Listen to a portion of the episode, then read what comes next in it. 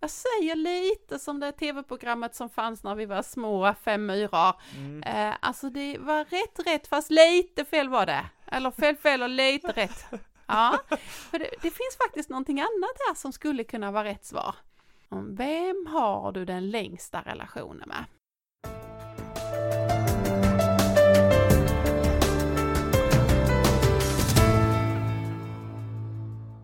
Välkommen till Utmanarpodden. Podden som handlar om ledarskap och livets utmaningar. Välkommen Magnus! Tack så jättemycket Ingmarie. Vet du vad jag har funderat på sen sist vi sågs och spelade in?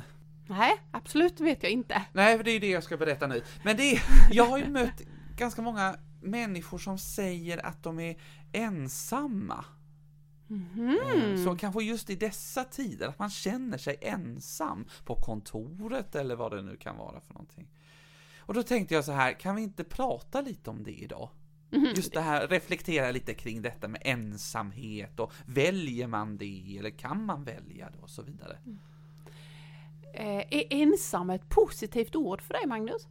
Både och, det kan ju ha lite negativ klang tycker jag. Mm. Ofta när man hör det, man sätter det ofta i en negativ kontext tycker jag. Jag skulle kunna säga att för mig skulle den kunna vara positiv. Att jag är ensam en liten stund nu, det skulle jag kunna uppskatta. Men jag håller med dig att oftast när man säger den så blir det med en negativ klang. Typ, eh, är du ensam på skolgården? Är det positivt? Det låter inte positivt. Nej. Det låter väldigt negativt. Det låter Mm. väldigt synd om personen. Just det. Eh, sen har Ja. vi ju det här, eh, men som jag sa innan, ensam på kontoret. Du är också så. Ja, Sitter du här och är helt ensam? inte nu, Nej. som tur är. Men, eh, Nej men det var också ett citat menar Mm. jag. Att eh, det är sådana saker man säger om att vara ensam. Jag som älskar ord funderar ju på då, är det så här att vi skulle behöva dela upp det här ordet? För det finns ju någonting som också är gott med att vara ensam. Ehm, det finns en författare som jag läste hans bok för inte så länge sedan som heter Jonkman. Då pratade han om att vi kanske skulle ha två ord. Ett för att vara ensam och ett för att vara självsam. jaha. Det var ju lite klokt sagt får jag ändå säga. Ja, kan vi inte spinna lite på Ja. det där då? Va? Så kan vi se om, om vi liksom kommer dit här du tänker med de vännerna och arbetskamraterna som hade vänt sig till dig. Men på något sätt är det så här att när man hittar på nya ord, vilket vi både har gjort och plockat upp här i Utmanarpodden, så det jag tycker är bra med det, det är att då är de inte belastade, utan då är de nya och fräscha de orden.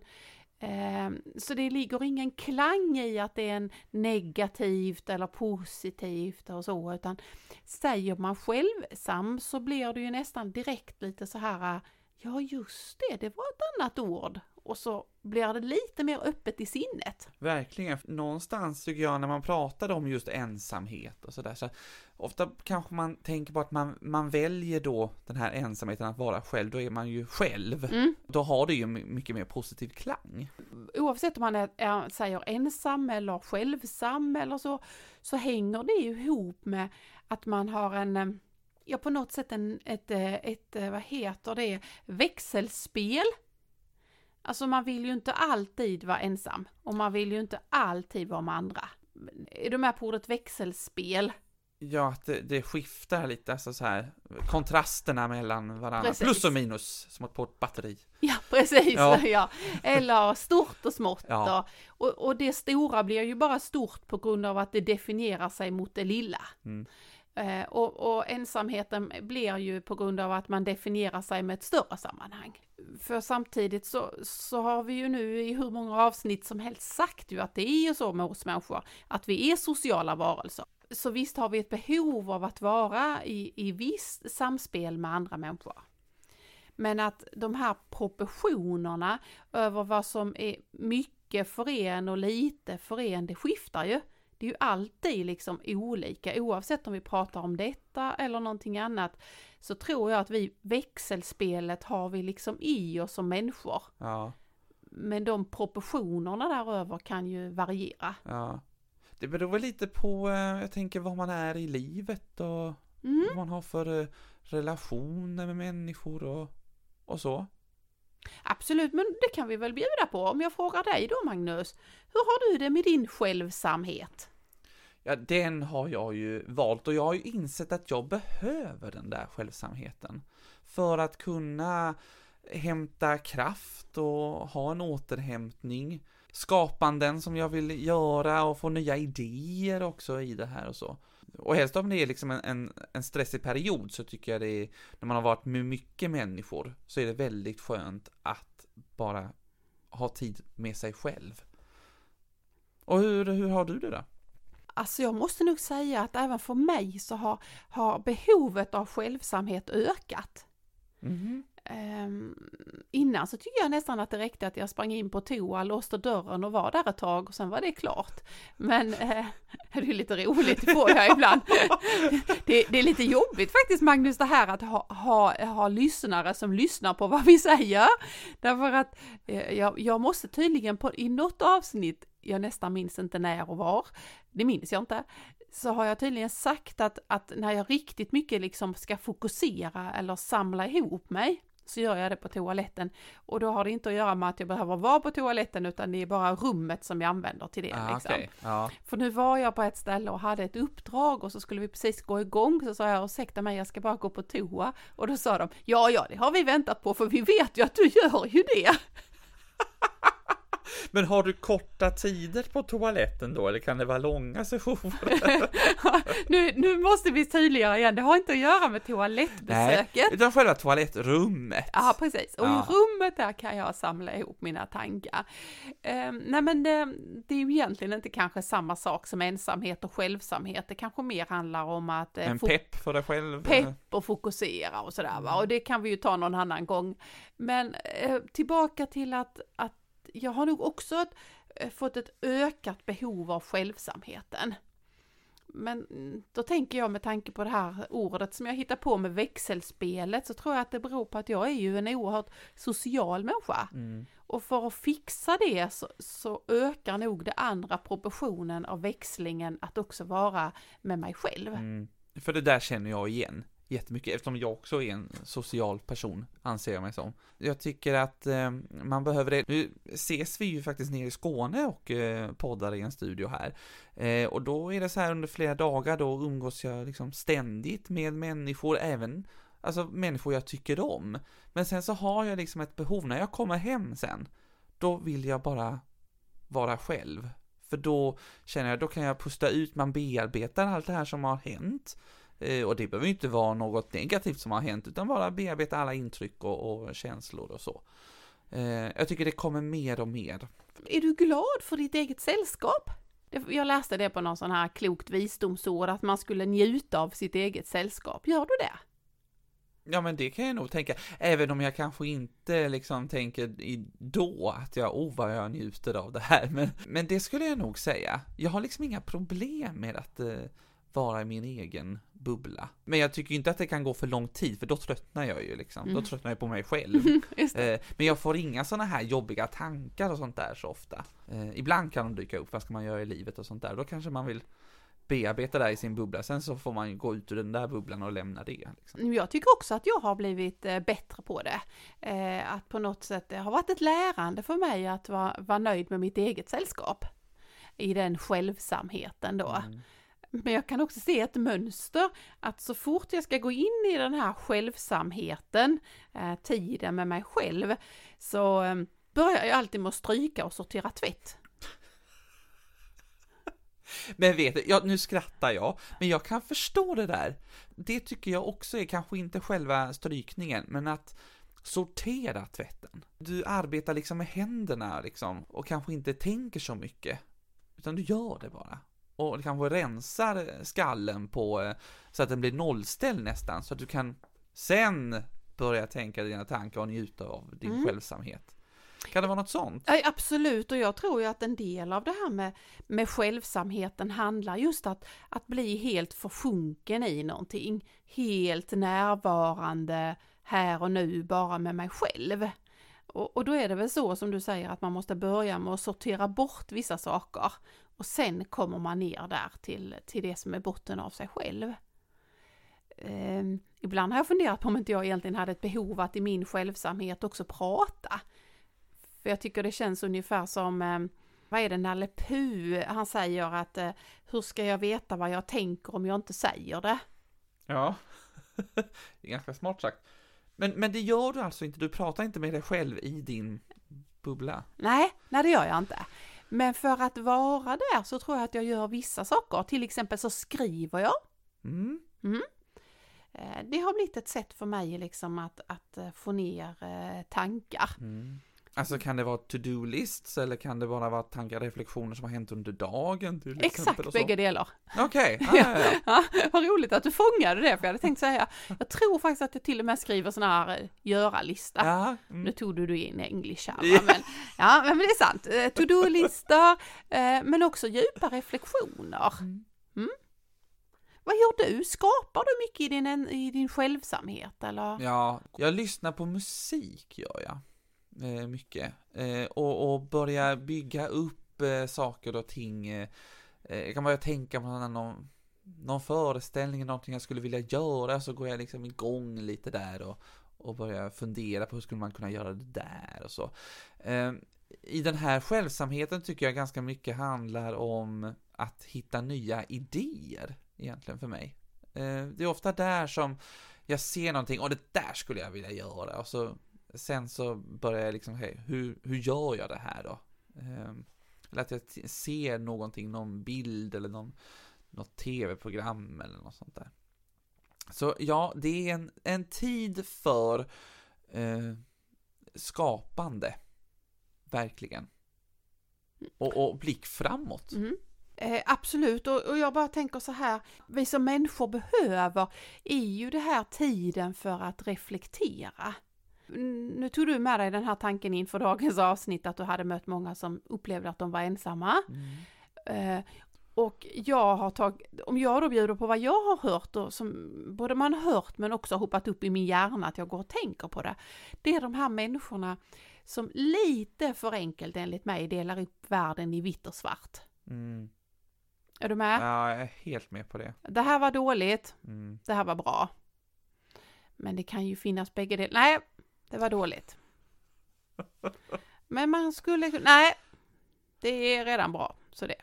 Eh, det kan jag eh, tycka. Och, och nu när, om, nu har jag inte tänkt detta innan, men om vi skulle koppla ihop de här tankarna, skulle det kunna vara så här att självsamheten eh, behövs på ett sätt för att få den tiden för att kunna eh, reflektera, kunna eh, som du, vad var det du sa, när du har varit med mycket med människor här så, så måste du sortera, Ja, reflektera, precis. bearbeta Ja. tror jag du sa. Mm. Eh, bearbeta det här. För i och med att man bearbetar olika perspektiv så tänker jag att det är kanske den tiden som vi har varit lite dåliga på att ta vi människor. Att självsamheten på något sätt har drunknat i allt vardagslivet. Eh, Eller vardagsfloden som några kallar det till och med. Eh, och och då, då kanske det inte faktiskt blir att man får perspektiv på saker. Utan när det snurrar så fort så liksom eh, så blir det ungefär som en sån här maskin eller någonting. Ja, det är bra, det är dåligt, det är bra, det är dåligt. Och så liksom klick höger, klick vänster, Mm. klick höger, klick vänster. Men är vi inte ganska bra som människor att eh, bara köra på? Tänker jag. Alltså ofta människor som du och jag, vi kör ju liksom på. Och så är man kanske lite rädd för den där att hamna i sin självsamhet, för man vill inte riktigt möta det där som finns eh, i den här självsamheten. Nej, och då kommer du ju verkligen in på någonting annat som jag tycker är så roligt. Ska vi ha lite frågesport nu? Ja, det kan vi ha. Mm, du får bara en fråga, så du liksom lät som du skulle få Det var, 14. ja, verkligen. Ja, Ja, jag, jag hörde också det. Fram med quizpappret. Ja, precis. Nej, du får bara en fråga. Och det är så här, du ska svara jättefort. Mm. Vem tror du att du har den längsta relationen med i livet? Eh, jag tror, ja, eh, jag tror eh, syskon. Kan det vara rätt? Alltså, då, då, nu gick du inte på snittet i Sverige. För snittet i Sverige säger sina föräldrar. Eller så säger man den man har valt att leva tillsammans med. Men det är faktiskt inte sant. Ska, ska jag berätta varför jag tänkte så? Varför Eller du tänkte du, eh, syskon? mm, Nej, vill det är bra. Fortsätt. Ja. Eh, jag och min bror då, vi har ju, han har ju varit med ända sedan innan jag föddes. Mm. Och förhoppningsvis så kommer han ju att vara med eh, lång tid kvar.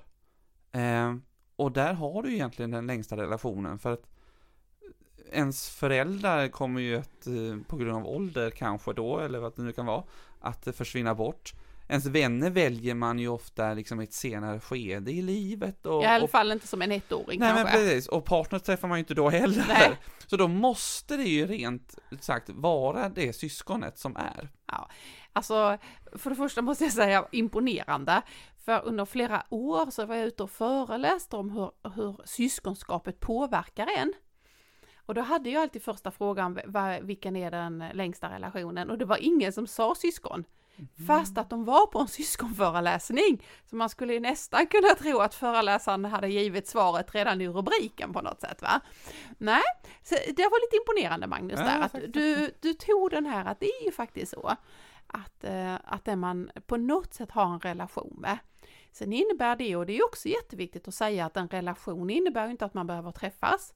Det kan ju till och med vara så att man bor oerhört långt ifrån varandra, bor i olika världsdelar. Men ändå så finns det ju någonting att man har någon som har varit med nästan hela ens liv. Och är man lilla syskon som du så, ja men det är sant, då har, det har ju den varit med hela ditt liv. Och har man växt upp utan syskon så brukar man ju till och med där säga att det är någonting som har präglat mig hela livet, att jag faktiskt inte hade syskon. Eh, ju, finns ju en benämning som heter att man är ensam barn. Eh, den har jag försökt att ändra, på tal om att ändra ord. Så istället för att säga att man är ensam så är man enastående. Hur, hur får du ihop den? Ja, för man står ena. Jaha, okej. Nu förstår jag. Ja, men den är ju riktigt bra Ja, Magnus. fast jag tyckte att... fast det enastående för mig är någonting annat. Ja. Men man kan också säga de ensamstående föräldrar. Mm. De är ju faktiskt enastående föräldrar. Enastående. Ja. Ja, jag, jag, jag köper din tanke, Ja. det gör jag. Kanske inte att jag skulle använda den, men... eh, Ja, jag, så. tror, jag ska Eh. försöka övertala dig till något annat avsnitt om detta, att det var faktiskt det- riktigt bra. Men det som är intressant när du säger det här med att man är ensambarn, då blir det ju samma sak igen. Alltså man sätter det epitetet nästan på det barnet.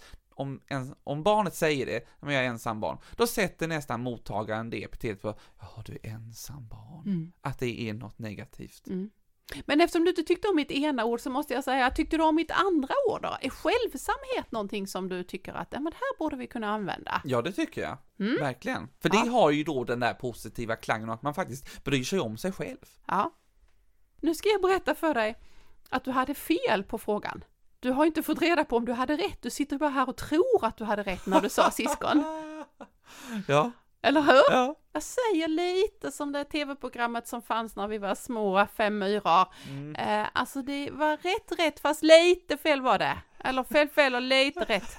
Ja, för det, det finns faktiskt någonting annat här som skulle kunna vara rätt svar. Vem har du den längsta relationen med? Och Nu är ju detta ett poddavsnitt, Ja, precis. Och så det, att det är roligt om vi klipper då, pratar. ja. Men alltså nu funderar jag, för att eh, det finns ju liksom ingen människa eh, bredvid mig som har den eh, relationen. Jaha, jag kanske anar vart du vill komma, din lilla luring. ja, Ja, är det med mig själv? just Ja! där knäckte det där. Ja, Så är det ju faktiskt. Den längsta relationen du har med någon, det är relationen med dig själv. Och då blir man ännu mer glad för det här tänket att, att självsamheten är någonting som faktiskt bär oss. det kan ju vara en väldigt krokig relation. Absolut, men någonting måste man ju kunna vara, tänka och det är att man ska vara rädd om sig själv. Mm. Och liksom utveckla sig själv i sin relation, Mm. tänker jag. Du vet att, eh, att jag coachar chefer Mm. Eh, och nästan ett genomgående drag är ju att, att chefer avsätter för lite tid med möten med sig själv. De säger ju alltid att de är på möten och möten och ju, i väldigt många organisationer så innebär just att man går in i ett ledarskap och chefskap att man är på möten. Möten med andra, möten med medarbetare, möten med organisationen, med styrelsen och så är det möten, möten. Och, och, när, jag, när jag möter då, på tal om det, när vi har Mm. mötespunkt, jag och en chef, så är det väldigt mycket, ja det, du vet vad jag gör Ingmarie, jag går på möten. Och, och då är ju en väldigt utmanande fråga för mig, då undrar jag, när har du möte med dig själv? Vad svarar de då? Eh, den vill de oftast inte svara på, för de inser att det har de inte. Eh, för man inser att man eh, har fokus på sina medarbetare eller på problemen eller på familjen eller på alla andra. Och eh, har avsatt alldeles för lite tid till den självreflektionen som kommer i mötet med sig själv. För vissa blir den här frågan tuff därför att man inser att man inte gör det på grund av tidsbrist utan man gör det för att man faktiskt inte vill ha det mötet. Mm. Men då måste jag fråga, när du har då tid för dig själv, avsätter du någon speciell tid? Jag gör inte det, därför att jag har en, en kropp och ett huvud som är så himla bra. Så hela kroppen och huvudet markerar att nu behöver du detta och då tar jag den tiden. Mm. Men vad, är, vad är det för signaler då? Eh, det här har vi också varit inne på innan och då trodde ju inte lyssnarna på mig. Men då får jag ju ont bakom öronen. Jag var ju tvungen att ta upp den igen, för jag kommer ihåg det där. det är helt konstigt. Då får jag ont bakom öronen och när jag får ont bakom öronen eh, på något alldeles speciellt, två punkter, då är det nu behöver du stanna, nu behöver du möta dig själv, nu behöver du reflektera. Det var ett kroppsligt signalvärde, men jag kan också se att när jag börjar se saker i svart och vitt, då är det i alla fall för mig en signal att nu måste jag plocka in fler perspektiv, stanna och låta fler saker komma in för att se att det är ju inte så, för ingenting är svart eller vitt. Jag vet inte om det ska vara åldersmässigt eller om det ska vara erfarenhetsbaserat. Men jag tycker att på senare tid har jag verkligen lite mer förstått det där att när det finns, det är inte bara svart och vitt, det finns en otrolig gråskala. Ja. Det svarta och vita tycker jag nästan är så på båda sidorna, alltså det är väldigt lite som är svart och vitt. Alltså gråskalan är ju och nästan oändlig. Men då måste vi till ett annat avsnitt försöka göra någonting åt detta, för hur skulle det låta att säga jag har nu varit i min självsamhet, jag har mött mig själv och jag har kommit på att livet är grått. Allt var bara kallt och grått och trist. Ja, nej, det låter ju ganska Ja. eh, deppigt faktiskt. Ja, men jag håller med. Jag håller Mm. med att mellan vitt och svart så finns det otroligt många nyanser. Mm. Eh, och eh, ja, där är någonstans någon, eh, eh, ett mål kanske med självsamheten. Eh, förutom att må väl, stanna upp, kropp och själ ska hänga ihop och så vidare, så handlar det också om att, att se att, att livet är grått. Eh, Men att det kan kanske vara lite skönt också, ibland. Faktiskt. Men jag tänkte, nu ska vi gå återgå till de här cheferna som du pratade om, och det som du, du coachar dem i då, när du säger du frågar, du ställer en fråga, men har du möte med dig själv? Mm. Och så vill de inte riktigt svara på det där. Vad är då dina tips? Vad brukar du då svara tillbaka?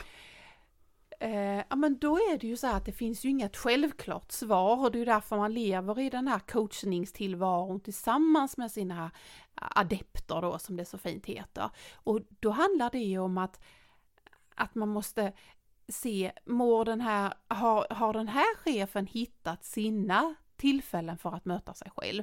Fast den har inte upptäckt att den gör det. Då jobbar vi med det. Eh, Men för vissa är det ju så här att de har insett att jag gör aldrig det och jag sätter aldrig av tid för det. Eh, Med dagens digitala teknik är det också väldigt många som har en öppen almanacka så att man kan se sina eh, alla på avdelningen, alla på den här enheten kan se min almanacka och då tycker man att det känns dumt om det är massa tomma tider där. Eh, Så då har jag kommit på eh, och sagt till dem att då måste de skriva möte med MVT. Mm. Och det är alltså möte... Nej, Nej. det är min viktigaste tid. Mm, Mm. okej. Mm. Så man bokar ett möte som heter MVT. Min viktigaste tid. Och är det någon speciell... eh, den kan vara liksom hur kort som helst och hur lång som helst.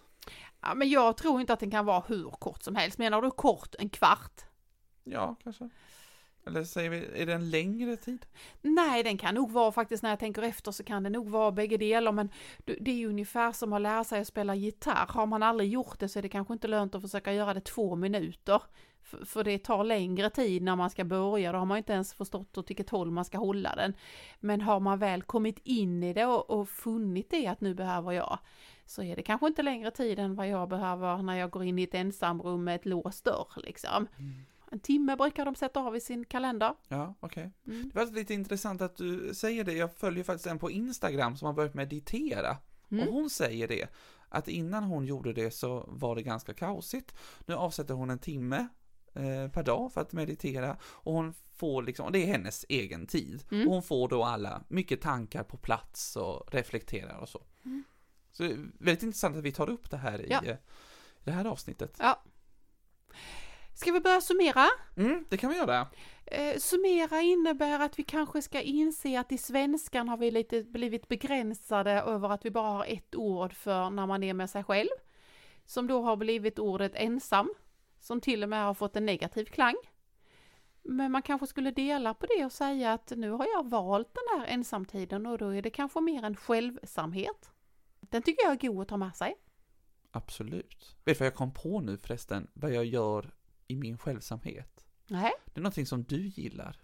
baka. Ja, Gör du det? ja det gör jag. För då, då är det någon så här, jag, jag skapar med händerna och då är jag fokuserad på det. Eh, men så tänker jag inte så mycket annat, utan det, det blir liksom lite nollställt sådär. Och det var precis det som, det som man tänker är skulle vara målet med någon sorts självsamhet. Det är att vara helt närvarande och låta allt andra bara vara borta på något sätt. Mm. Mm, vad gott, vad gott att du kom på det. Ja, och Du vad kan- gott att du, det tycker du efteråt, eh, när jag har bakat klart är det extra gott. Då kan vi bjuda på något vid en inspelning. Ja. Eh, Men nu skulle vi inte kunna eh, hitta på någonting som ändå eh, summerar. Vi, vi är ju en liten sån här bank i oss omkring eh, citat. Så vad skulle du vilja säga är summerar det vi har pratat om idag? Mm. Då skulle jag vilja ha det här citatet. Ja, du hittar du något? Ja, jag har ett här. Det är någonting som jag brukar ta med mig lite. Mm. Eh, brukar ha i bak eh, tanken. Mm. Nästan så. Mm. Då, och det låter så här. Ibland behöver man träna på att säga nej till andra som man kan säga ja till sig själv. Så gör det skulle jag verkligen säga, eller hur Ingmar? Ja, verkligen. Mm. Och är det så här att ni kommer med reflektioner och det gillar vi extra mycket. Vi tycker så mycket om det och få höra hur ni har lyssnat på de här avsnitten och vad ni tänker när ni har lyssnat på det. Och vill ni följa oss så finns vi numera som Utmanarpodden på LinkedIn. Där uppdaterar vi med nya avsnitt, citat finns där och ni kan också skriva till oss eh, där. Väldigt roligt. Och det är också lite roligt Ingmarie, vi sitter ju i en studio idag. Det brukar vi ju göra, men idag sitter vi faktiskt mitt ute på landet, på den skånska landsbygden, i eh, Håkan Andersson alias Apelsinfabrikens musikstudio utanför Ystad och spelar in. Extra roligt. Tack till Håkan! Ja, det är fantastiskt. Vi har fått se halva Sverige snart för att leta upp bra poddstudier och naturligtvis tack för den här sponsringen. Men jag vill också säga faktiskt som avslutning tack till alla våra lyssnare. För här blev det ett helt avsnitt som vi hoppas faktiskt också skulle kunna hjälpa många fler i att sortera ensamheten och självsamheten och att se att mötet med mig själv är kanske ett steg för att ta nästa steg. Eh, mycket lycka till till att möta dig själv. Den längsta relationen har du med dig själv. Vi ses i sociala medier och säger tack för idag.